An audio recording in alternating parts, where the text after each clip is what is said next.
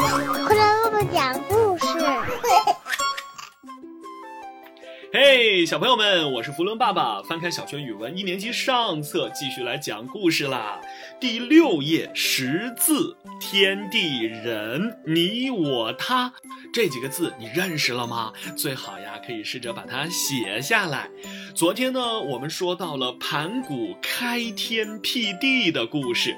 说盘古开天地之后，天上有了太阳、月亮和星星，地上有了山川、草木，甚至有了鸟兽鱼虫。哎呀，已经非常非常的热闹了。哎，可是还没有人。这人是什么时候出现的呢？又是怎么出现的呢？马上来讲今天的故事：女娲造人补天上集。呼呼，坐上时光穿梭机，我们来到了盘古开天辟地之后的世界。在大地上，花鸟鱼虫都有了，就是没有人。这个时候，出现了一个神通广大的女神，名字叫做女娲。哦，据说她会的本领可多了，一天里头就可以变化七十次。可是，再有本领又怎么样？再会变化又怎么样？这么大的世界，只有他一个人。他走在这片苍苍茫茫的原野上，看着周围的景象啊，觉得太孤独了。唉，这个世界，这天地之间，应该添一点什么东西进去，要让它变得更有生气才对呀。那添一点什么东西呢？哈 哈哈，他一时呀也想不出来，他就一直走啊走啊，唉，走的有些累了，他就在一个池塘旁边蹲了下来，想好好的洗洗脸、洗洗手。哎，突然他发现清澈的池水呀，倒映出了他的脸庞和身影，他笑。哎，池子里的影子也冲着他笑，他假装生气哦。池塘里的倒影啊，也向他生气。他突然灵机一动。对了，我为什么不能创造一些像自己的生物呢？让他们来到这个世界，我就不孤单啦。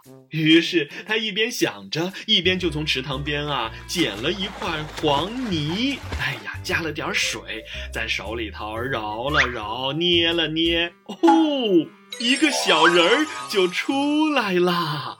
他把这个小东西放在地面上，奇迹发生了。这个泥捏的小家伙刚一接触到地面，马上就有了生命，活了，而且一开口就喊“妈妈，妈妈，妈妈”。哦，是的，一个可爱的生命诞生了。女娲看着她亲手创造的这个又聪明又美丽的生物，又听见妈妈的呼喊声，不由得乐在心头，喜上眉梢。她给她创造的这个可爱的小东西取了个名字，叫做人。哈哈，一撇一捺。人，人的身体虽然小，但是因为是神创造的，所以呀，他的相貌和举动啊，也都跟神是一模一样的，跟天上飞的鸟、啊地上爬的野兽不一样，看起来似乎更有一种管理宇宙的非凡气度。女娲对自己的作品也非常的满意，嗯，真不错。你一个人还是会孤单吧？我再给你创造一些兄弟姐妹吧。于是他继续工作，用黄泥做了很多很多会说话、会走路、会思考、会创造的可爱的小人儿。这些小人在他的周围啊，欢呼雀跃，牵着手唱歌跳舞，嘴里头喊着妈妈妈妈妈妈妈妈。女娲实在是太开心了，她再也不会感到孤单和寂寞了。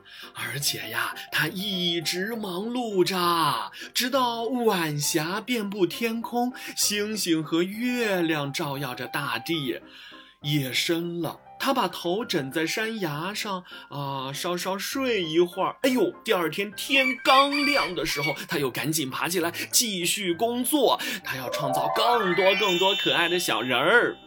但是，唉，天地之间太广阔了，靠他一个人捏泥人速度太慢了，怎么办呢？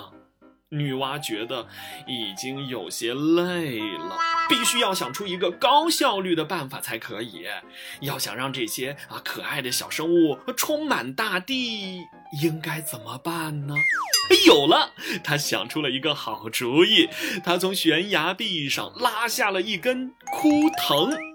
把这个枯藤啊伸进泥潭里，沾上泥浆之后，抽起来这么一挥一撒，哎呦，溅了很多很多的泥点啊！这些泥点溅落的地方，就出现了许许多多叫着跳着喊妈妈的小人儿，而且跟之前用黄泥捏出来的小人儿没什么两样。妈妈妈妈妈妈妈妈妈妈妈妈妈妈妈妈妈妈，哇，这。个世界呀，越来越热闹了。哎呀，用这种方法来工作，果然又省事儿 又简单。藤条这么一挥，就有许许多多新的人出现了。没过多久，天地之间就布满了小人。